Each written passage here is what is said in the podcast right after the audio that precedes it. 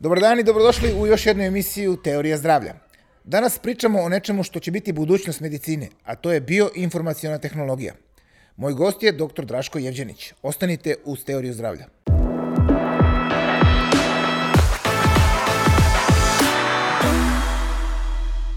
Draško, dobar dan i dobrodošao u moju emisiju. Dobar dan, hvala vam na pozivu. E, hvala ti što si došao e, da pričamo o jednoj zanimljivoj stvari koja se zove bioinformacijona tehnologija čime se ti inače baviš. Ti si lekar na kliničkom centru, da kažemo e, ljudima, ali evo ovo je zanimljiva stavka, to je bioinformacijona tehnologija. Zapravo e, čovjek je informacijono biće i kao takve možemo da ga posmrtamo sa tog e, holističkog, ono, multidisciplinarnog pristupa. Šta zapravo predstavlja bioinformacijona tehnologija, evo da kažem na početku? Da, bioinformacijona tehnologija je dobila ovaj, svoj značaj u svetu medicinske nauke sa razvojem fizike pogotovo posljednjih e, 20 godina prošlog stoljeća i početkom ovog. Ona u stvari predstavlja registrovanje ili e, zadržava tu tezu da e, sve što postoji ima određene frekvencije. Tako u čovjekovom organizmu svaka ćelija ima svoju frekvenciju. Bioinformacijone tehnologije su u stvari aparati koji imaju određene softvere i hardvere preko kojih se u kojima su u stvari pohranjene frekvencije svih ćelija i svih sistema, svih organa ovaj, u organizmu, a zatim putem hardvera se mere frekvencije ispitanika. Na osnovu otklona koje mi dobijemo, ako postoje otkloni na nivou frekvencije određenih ćelija, mi u tom softveru dobijemo informacije da li je došlo do poremećaja u funkcionisanju ili u strukturi nekog organa, odnosno neke ćelije. Dakle, svaka ćelija ima svoj, to je opšte poznato, membranski potencijal, ima svoju frekvenciju i kada dođe do iz različitih razloga promjena usled delovanja različitih biopatogenih faktora, toksina, kada dođe do promjene njihovih frekvencija, mi već pre nego što je nastala sama promjena, znači pre nego što je nastala i funkcionalna promjena, a da ne kažem strukturalna, imamo ovaj saznanje da će doći do pojave određene bolesti ili poremećaja. To je zapravo otkrivanje na molekularnom nivou već šta se dešava, pre nego što se bolest e, ono javila u telu. Upravo tako, upravo tako. To je otkrivanje na biomolekularnom nivou jer uh, mi dobijamo, opet kažem, sa razvojem fizike i sa razlaganjem najtananijih i najmanjih čestica i poznavanjem njihove frekvencije u, u, u fizičkom smislu, mi smo isto tako dobili informacije uh, kako svaki segment ćelije ovaj funkcioniše, odnosno kakvu ima frekvenciju kao i sama ćelija. I Upravo ste to dobro rekli, kad dođe do poremeća frekvencije, dolazi u stvari do poremećaja na biomolekularnom nivou, čak i na nižem atomskom nivou, a samim tom na nivou funkcionisanja same ćelije, odnosno njene frekvencije. Sasvim, sasvim To znači da nema komunikacije adekvatne, prepostavljam? To znači, mislite, između ćelija. Da. da, naravno. Sve ćelije imaju o, o, stalnu komunikaciju, biohemijsku, talasnu komunikaciju, ovo o čemu mi pričamo. Znači svaka ćelija ima svoju frekvenciju koje se prenose, koje su međusobno povezane i koje predstavljaju jednu celinu. Celinu u smislu funkcionisanja i celinu u smislu strukture. I kada dođe do poremećaja frekvencije jedne ćelije ili do zastoja usled delovanja različitih biopatogenih faktora, onda dolazi do promene i tog potencijala između ćelija, dolazi do narušavanja frekvencije, poremećaja funkcije, a posle, kažem, biohemije, a posle i strukture. Da. I mi možemo na taj način da pregledamo čitavo telo i da kažemo čoveku gde slabije funkcioniše koji organ, odnosno gde možda postoji taj otklon, što se kaže u frekvenciji. Naravno, pregledamo celo telo i bioinformacijone tehnologije su dobile na značaju zato što uh, one pre nastanka samog oboljenja opet kažem, da li je u pitanju funkcionalni poremećaj da. ili strukturalna promjena u smislu neke bolesti, daju nam već neku naznaku da bi mogla da dođe do određene bolesti. Naravno, analiziramo cijelo telo, sve sisteme od centralnog nervnog sistema, endokrinog, gastro, enterološki sistem, endokrini sistem, urotrakt, apsolutno sve. Sa bioinformacijonom tehnologijom možemo da dođemo do saznanja čak i da li postoji određen alergeni potencijal kod ispitanika. Zatim možemo da ispitamo da li je dominantan simpatički ili parasimpatički sistem, što je jako bitno, a što je opet dokazano pogotovo posljednjih e, godina kod nekih funkcionalnih poremećaja, kao što je recimo iritabilni kolon ili kao što su čak i neka autoimuna oboljenja i niz drugih, da ih sad ne nabrajam.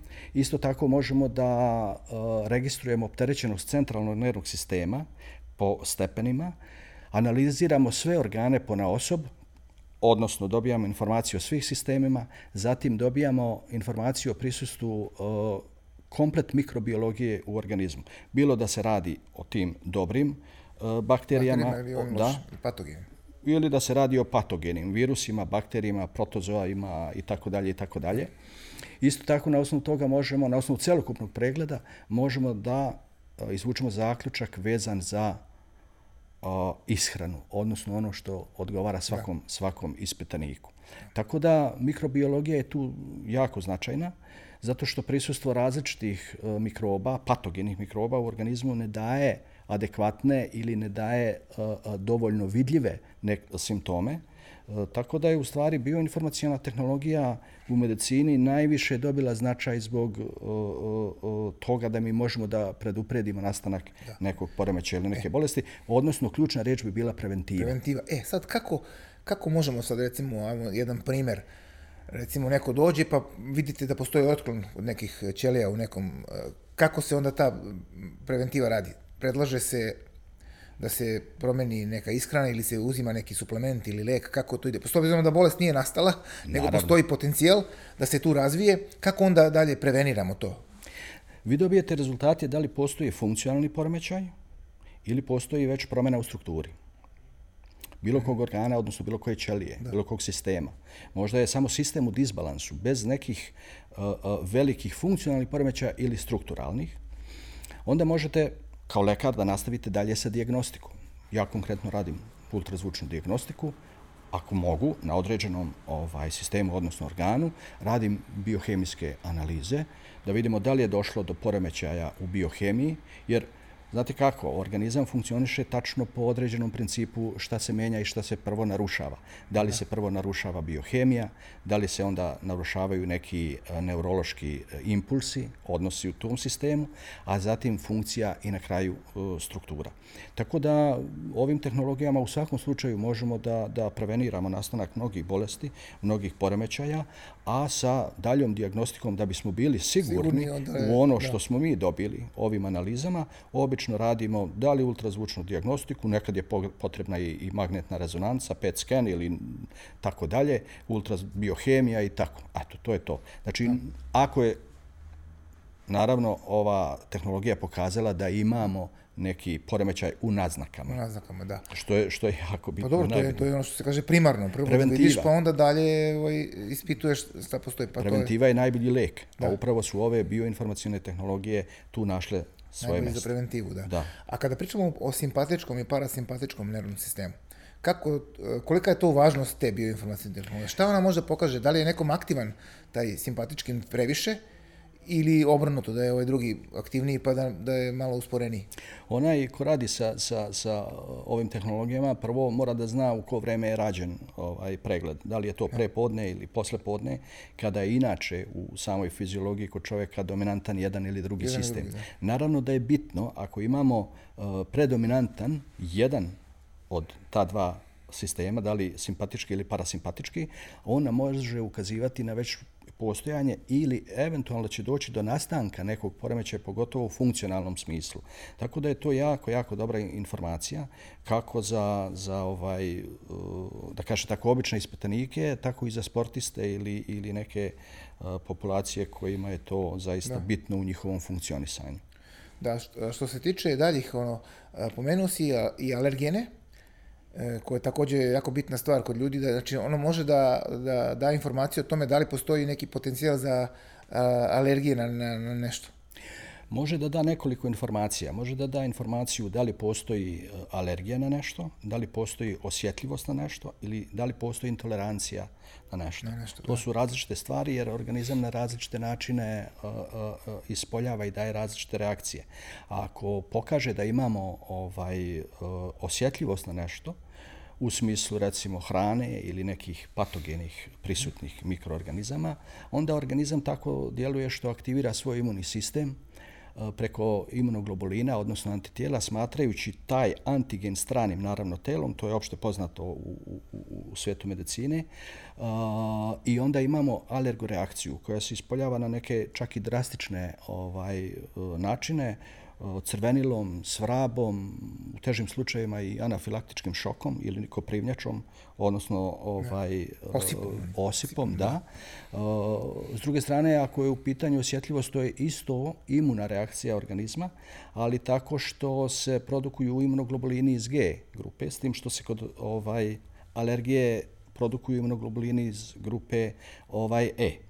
A što se tiče intolerancije, ona ne djeluje, ono, odnosno ne, ne daje uh, alergo reakciju imunološku, nego djeluje na pojavu nekih, uh, utiče na pojavu nekih drugih simptoma kod čovjeka, kao što su glavobolje, kao što su poremećaj u gastrointestinalnom traktu, diareje, i niz, niz, niz nekih drugih pojava. U svakom slučaju, da bioinformacijona tehnologija pokazuje i taj alergeni, e, alergenu sklonost organizma, bilo da se radi o ovom što sam rekao, o alergijama klasičnim, osjetljivošću ili intoleranciji.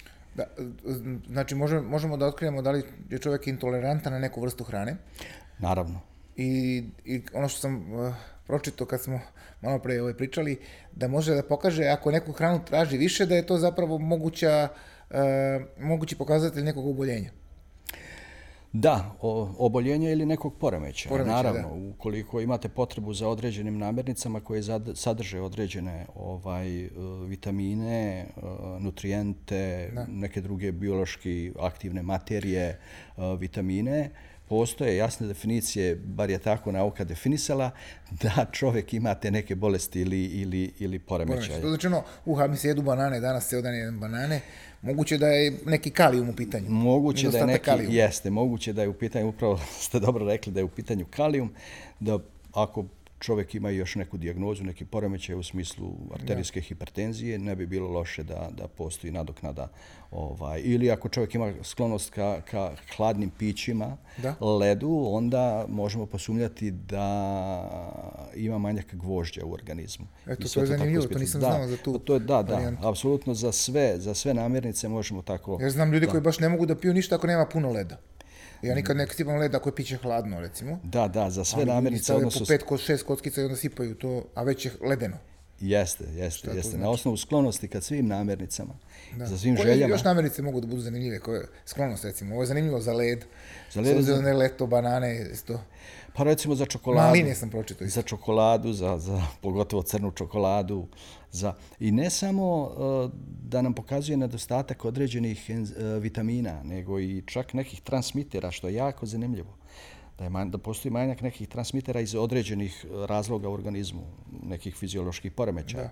I ne samo to da... Ovaj... Misliš na neurotransmitere ili te koji komuniciraju, koji šalju da, da, koji komuniciraju. Da. da. da, da, pa poznato je da neke namirnice imaju ovaj u sebi neke materije koje postiču, odnosno da, pa recimo banana postiče serotonin. Jeste, upravo I ako su uveče jedu banane, možete da dobijete onu, onaj osjećaj mirnoće, zadovoljstva nekog. Jeste, jeste. Da možda zato ljudi i traži banane. Jeste, upravo tako. Tako da sklonost i potreba za bilo kojom namirnicom da. nama pokazuje a, da li je već negdje u naznakama neki poremećaj ili, ili manjak nečega. To opet kažem, ne moraju da budu o, o, hranjive materije, vitamini, mogu biti ovaj enzimi, što je jako zanimljivo, i transmiteri. Da. A kada pričamo o toleranciji, mnogi smatraju da ta tolerancija zapravo je mit i da jednostavno ne postoji. E sad, E, šta možemo da kažemo o tome? Ja, jer to ono kada puno jedemo jednu vrstu hrane, onda stvorimo intoleranciju, ili je to prosto na, na tom nekom e, ćelijskom nivou zbog e, reakcije organizma? Mislim da je primjer, ako neko jede svaki dan jaja, da li će stvoriti toleranciju na jaja? To je bukvalno, prenosim sada kao recimo kada imate insulinsku rezistenciju. Ako non stop jedete slatko, ćelija više ne može da prihvati taj insulin, odnosno ne može da ga ubaci jer non stop je podignut i došlo je do re, rezistencije, odnosno do otpora. Da li je to i na intoleranciji primjer? Pa nije baš ovaj ista teorija. Uh, intolerancija u stvari uh, predstavlja nepodnošenje određene vrste uh, Aha. namirnica ili njenih sastavnih ovaj delova i dovodi do pojave niza poremećaja. Ovo što sam rekao, da li se radi o depresiji, anksioznošću, nadimanju, prolivu, i niz drugih nekih poremećaja. Da, to je sjajno, Ona, da. Znači, nema veze sa time da li jedemo često nešto? Ne, ne. To mnogi smatraju kao, a, kao jedeš puno, pa kao stvorio si toleranciju. Ne, ne, ne, ne. To nema veze sa, sa količinom i vrstom te hrane. Jednostavno, moram reći, to je u posljednjih možda dve decenije došlo do izražaja zbog niza novih nekih namirnica koje su se ili proizvoda koji su se pojavili na našem tržištu zbog uticaja drugih biopatogenih faktora da, zračenja. Naravno, došlo je do promjene ovaj promjena u strukturi, strukturi hrane, i, da. i da, i frekvenciji. I frekvenciji prirodne, prirodnih namirnica, živih namirnica. Znate, i onda je došlo do poremećaja u procesu apsorpcije i asimilacije pri varenju u gastrointestinalnom traktu. Dolazi do pojave učestalosti sindroma propusnih creva, gdje usled poremećaja u tom nekom varenju, e, kroz e, mikropore, sluznice, gastrotrakta, u krvotok ulaze e, molekule koje ne bi trebale tu da se nađu, koje zatim aktiviraju organizam, odnosno njegov imunni sistem i onda dobijemo tu intoleranciju, odnosno nepodnošenje određenih ovaj namirnica koje unosimo preko tog ovaj e, sistema. Bitno je nekoliko zakonitosti tu primeniti. Recimo, kad me pitate za ishranu, bitno je, bitno je pravilo sekvencijalne ishrane, takozvano, ili unošenje hrane koja, se, koja je kompatibilna u procesu varenja. Ako vi unosite namirnice, recimo 4-5 namirnica u jednom obroku, koje su koje, različite, koje se u različito se vare, da. Na, ra, Onda da, može različito doći, se vare, vi po fiziologiji, što je evolucioni ovaj rezultat, funkcionisanja organizma. Imate namirnicu koja se vari sat vremena, sasvim u redu, u želucu, tankom crevu, dalje ide kroz probavni sistem. Ukoliko imamo namirnicu koja se vari posle dva sata, posle četiri sata ili osam sati, pet sati, namirnica iz prvog sata ne može ide dalje u probavni sistem. Šta se dešava umeđu vremenu dok se ne svari i namirnica iz drugog sata, četvrtog ili petog sata?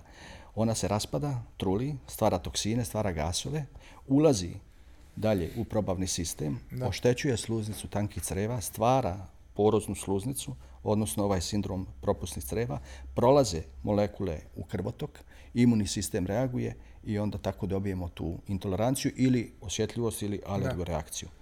Tako da to apsolutno nije nije vezano uh, koja hrana se najviše unosi ili koju hranu Nego sam više oko te kompatibilnosti. Možda je tu bitnije pomenuti da uh, pogotovo deca, pa i odrasli ljudi, ako uh, ne žele da jedu određenu vrstu hrane, mislim da ne treba forsirati zato što ona može da zaista proizvede i dovede do, do nastanka nekih poremećaja s kojima je ta uh, vrsta hrane, odnosno njene aktivne materije usko povezane. Da, pa recimo Znate, pominje se dosta gluten.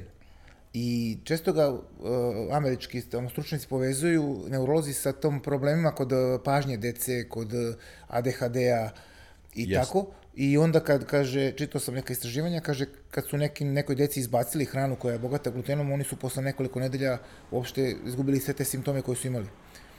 Tako da moguće da i, i u, u, u toj nekoj hrani koja je, koja je tu oko nas, a tako reći prirodna je, postoje materije koje mogu da utiču na, na, na... Naravno, s tim što sam gluten po sebi nije po meni glavni uzrok. Gluten je postojao u, u namirnicama, u žitarecama i hiljadama godina pre.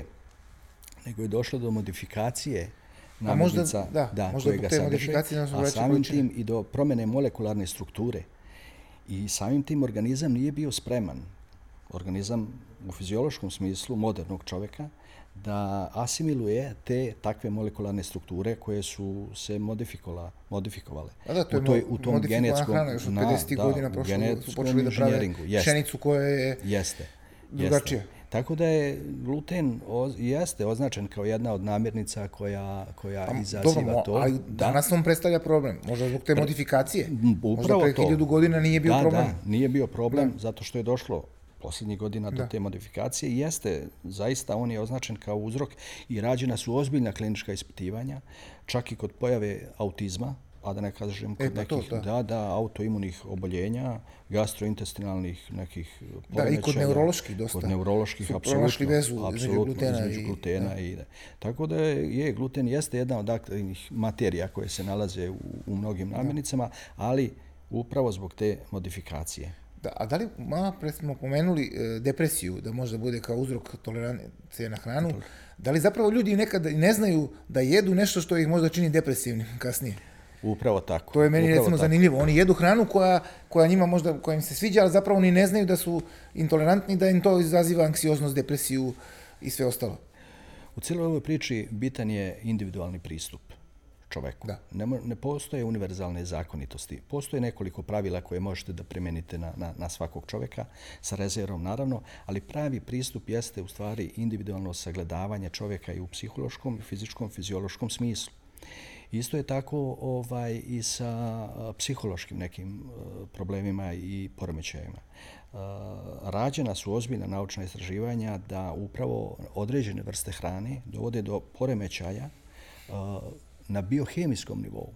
Prvo u probavnom traktu gdje se nalazi jedan a, neobičan enterični nervni sistem a, koga zovu i Drugi mozak, drugi da. mozak ovaj, koji ima, zanimljivo je, neurona a, više nego kičmena moždina, koji proizvodi sve transmitere kao i u centralnom nervnom sistemu i koji daje informacije mozgu, odnosno centrima kako organizam da se ponaša i koje odbrambene mehanizme da, da ovaj eh, primjeni. Tako da celokupno sagledavanje čovjeka jeste u, pravi, u, u stvari pravi put do postavljanja dijagnoze, bilo da se radi o, o, o nekim strukturalnim fizičkim promjenama ili o ovaj nekim psihološkim oboljenjima kao što ste rekli Da, depresija ili anksioznost. I tačno je da neki ljudi e, nisu svjesni, svjesni, koriste da. određene namirnice koje imaju direktno dejstvo preko probavnog trakta, enteričnog nervnog sistema, transmitera, e, centralnog nervnog sistema, centara i svega ostalog. Da. A kad smo pričali uh, o kompatibilnosti hrane, uh, o, rekli smo da se svaka hrana drugačije vari i da postoje drugačiji enzimi za varenje hrane. Ovaj, da li to znači da treba kombinovati, uh, pošto mi znamo da postoje ono ugljeni hidrati, proteini i masti, da li sad ta pravilna kombinacija može da pomogne? Jer neki, neki ističu da zapravo uh, E, kad jesti šećera i masti nije dobro jer se različito vare i ne mogu da, da se dobro asimiluju u organizmu, nego uglavnom se primenjuje ono masti i proteini ili e, proteini i ugljeni hidrati. Pa to je možda i najvažnije pravilo u, u, u ishrani čoveka.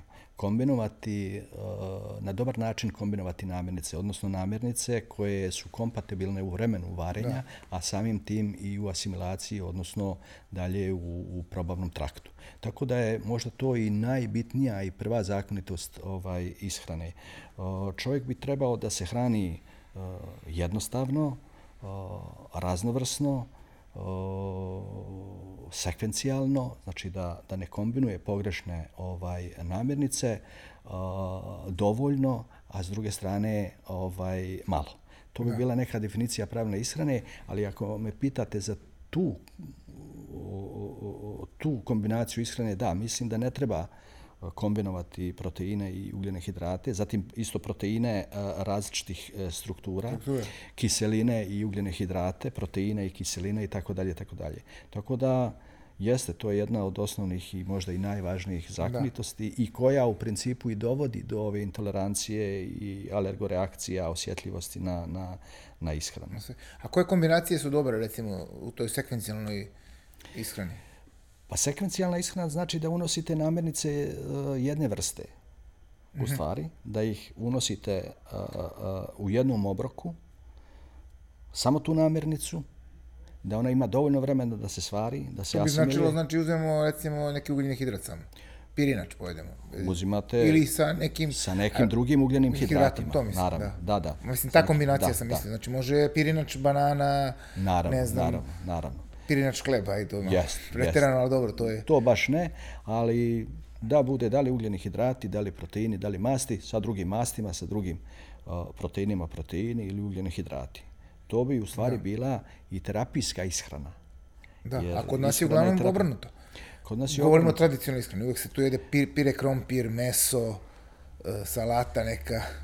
Pa da, mi imamo, čovjek ne bi trebao zaista da pratite ni porodične ovaj matrice, ni te ovaj, koje su u našem narodu uopšte onako primjenjive, ovaj, kako po restoranima, tako i, i, i, i, i u porodici.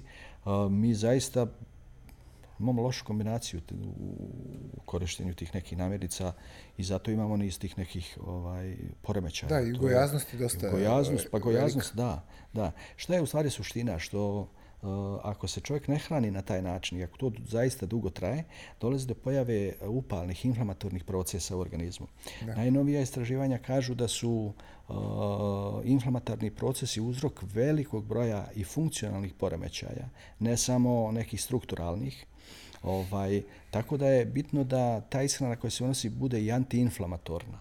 Ne samo sekvencijalna, nego ta koja neće davati povod organizmu da a, aktivira svoj imunni sistem, da dovodi do proizvodnje histamina, stvaranja upalnih procesa, pogotovo u, u tankom crevu ili debelom crevu, pa i želucu, i na taj način dovodi do celog disbalansa u, Da. u, u E, organizmu. kad smo pomenuli sad upale i to, i vjerojatno oksidacijni stres koji je e, drugi razlog, odnosno prvo ide oksidacijni stres, pa onda inflamacija, pretpostavljam. Da li može bioinformacijnom tehnologijom da se vidi da li postoji stanje nekog, nekog, neke upale u telu? Može. I, ili nekog tog oksidacijnog stresa Može, na početku? upravo, upravo su to, to ovaj dijagnostički aparati koji pokazuju da li postoji, To je sjajno, da. da li postoji neki inflamatorni proces, da li postoji hiperaktivnost nekog organa na osnovu čega vi možete da zaključite da postoji neke, neka inflamacija u organizmu, a naravno i ono što sam rekao i neke o, već strukturalne, odnosno telesne promjene. Tako da inflama, inflamacija, da, vi to naravno potvrdite sa nekim parametrima Posle, da, i kao- opovrgnete naravno sa nekim parametrima kao što su CRP sedimentacija ili neka leukocitna formula, da vidite i opšte je poznato u medicini koji su parametri povećani, odnosno koji su u nekom disbalansu ako imamo i alergostanja, inflamacije Da, i tako ima dalje. da kod oksidacijnog stresa oni uh, ka parametri koji se zovu, kako se zove, superoksid, Jest. anion radikal i, i tako Jest, dalje, da ne jest. zamaramo ljude koji se Jest. zapravo i dobijaju laboratorijski, mogu da Jest, se utvrde jest. u krvi, u Jeste. serumu. Jeste, isto tako može da postoji ne samo ovi parametri koje ste vi pomenuli, nego recimo diamina oksidaza koja nam pokazuje taj neki odnos histamina koji se produkuje E, to. u tom nekom inflamatornom procesu. Tako da nisu to samo klasični neki parametri, zavisno što vam aparat pokaže, vi radite tu biohemiju, odnosno laboratoriju kod Da, pacijenta. aparat je, da kažemo, nije invazivan. To, Ne, to se ne, stane ne, samo na ploču i ni drži se... dijagnostika, ni elektro- terapija nisu, Da. nisu ovaj, invazivne, sasvim su ovaj, bezbedne.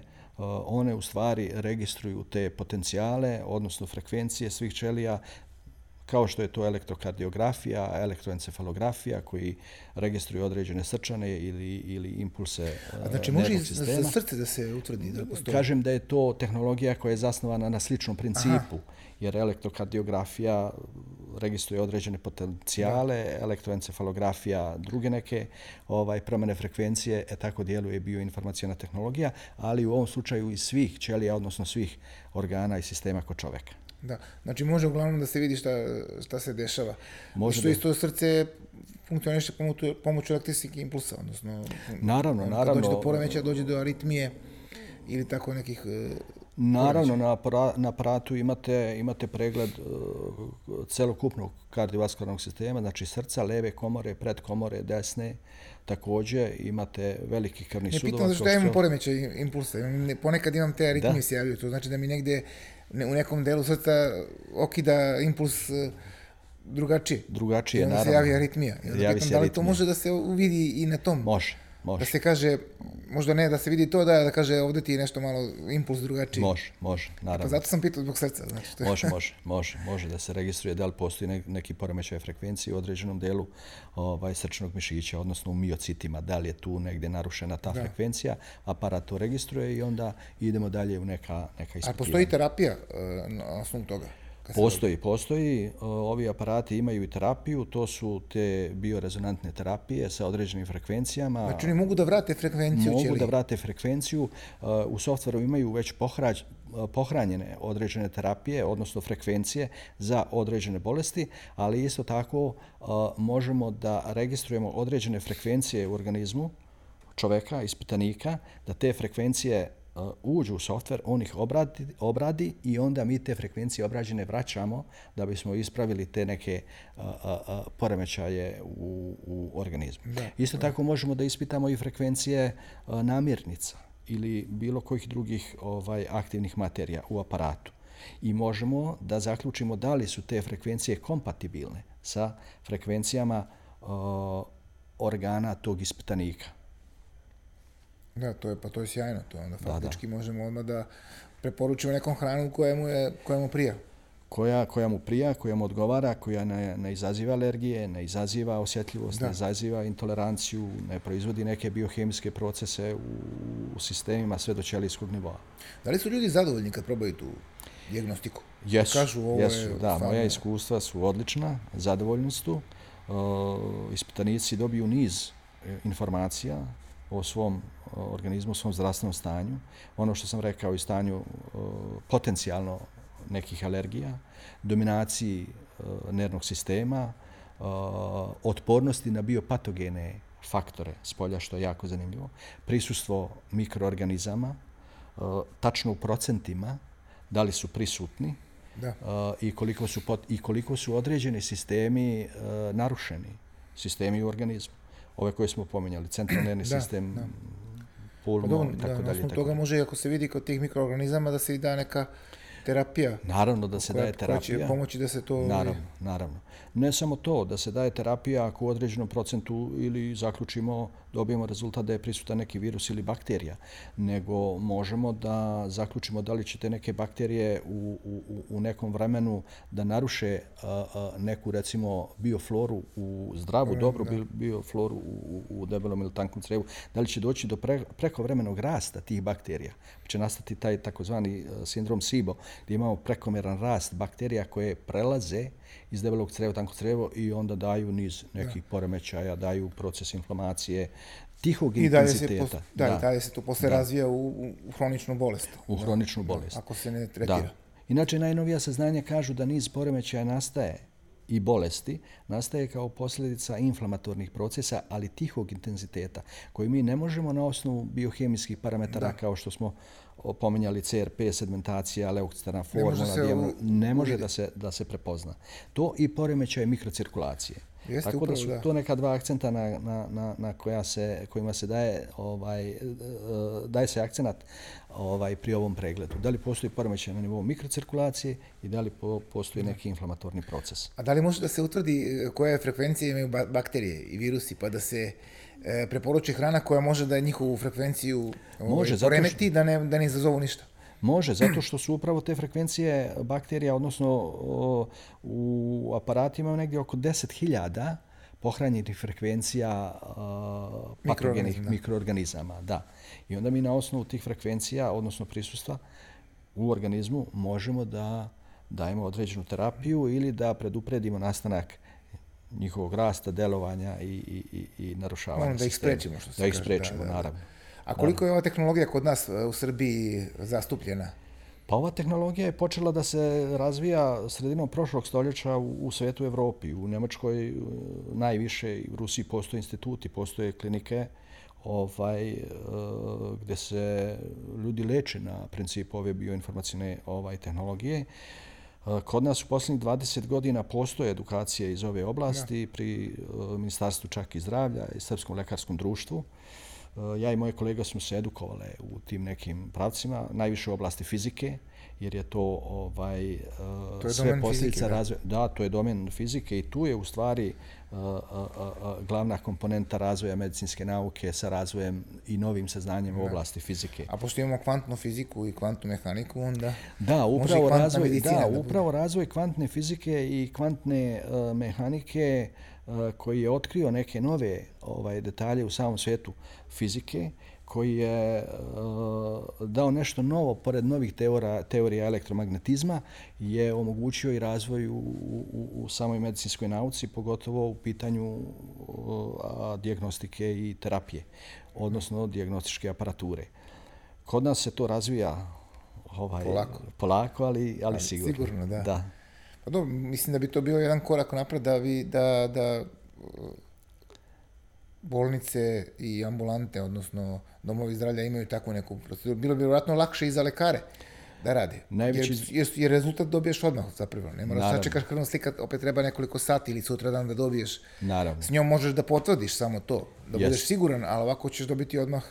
I najveći je značaj njene primjene u preventivi. Preventivi, pa da, pa to je ono što smo baš i ovaj, pričali i danas, a ja uglavnom u emisijama i, i pre, potenciram tu preventivu. Ja mislim da je to ono što, je, što, što se kaže prvi korak.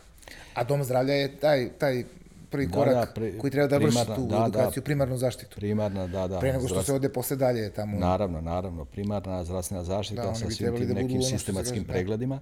Naravno da bi bilo dobro, naravno jer jedan gram preventive više vredi nego kilogram lekova, ovaj, Da. kaže se. Tako da bi moglo da se primjenjuje na, na, na, na preventivnoj toj nekoj osnovi. A evo da, da pomenem za kraj, mene zanima sport i kako u sportu bi mogli to da, da promenimo? Šta možemo mi da pomognemo sportistima uh, primjenjujući tu dijagnostiku recimo? Nakon nekih sezona teških možemo da dobijemo, možemo da dobijemo uvid u, u tome u kakvom stanju se nalazi telo.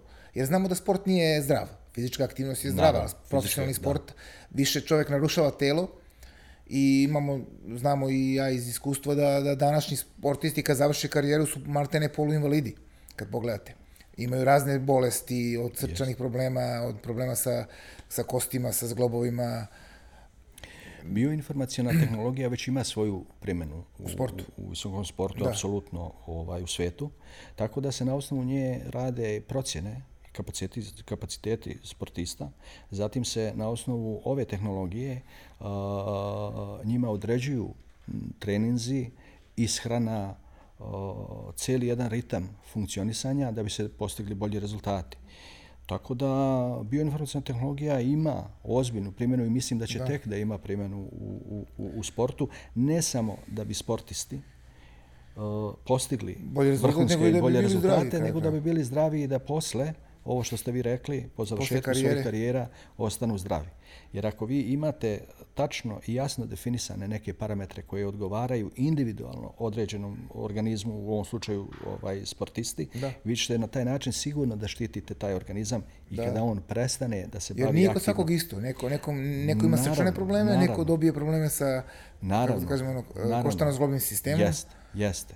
I jeste. ovaj- Zato je ova tehnologija jako značajna jako dobra, ovaj, zato što vi sagledavate pojedinca, pogleda, sagledavate svaki njegov organ, svaki njegov sistem, funkcionisanje i možete unaprijed da mu određe, odredite ovaj, neki njegov put, a poslije da ga zaštiti, na- naravno, kad prestane aktivno da se bavi tim, tim, tim sportom. Evo, Draško, mislim da smo sve rekli. Ako ima još nešto što možemo da pomenemo To bi bilo to vezano ovaj, za početak, što se kaže, pa ćemo kasnije možda neki drugi put razraditi neku određenu temu vezano za... Može, bit će mi drago. ovaj, bit će mi drago. Ono što je ključno, to je da bioinformacijona tehnologija, samo da nape- napomenem, jeste uh, uh, individualni pristup pojedincu, što je jako bitno i što je ključna u Pa to je ključ u Prevenciji. svemu sada, u, u ono, Da. uh, individualni pristup u svemu, šta god da se radi. Da li je školovanje, da li je sport, da li je medicina, da li je bilo kakav rad. Niz oblasti u medicinskoj nauci su upravo krenule u tom pravcu.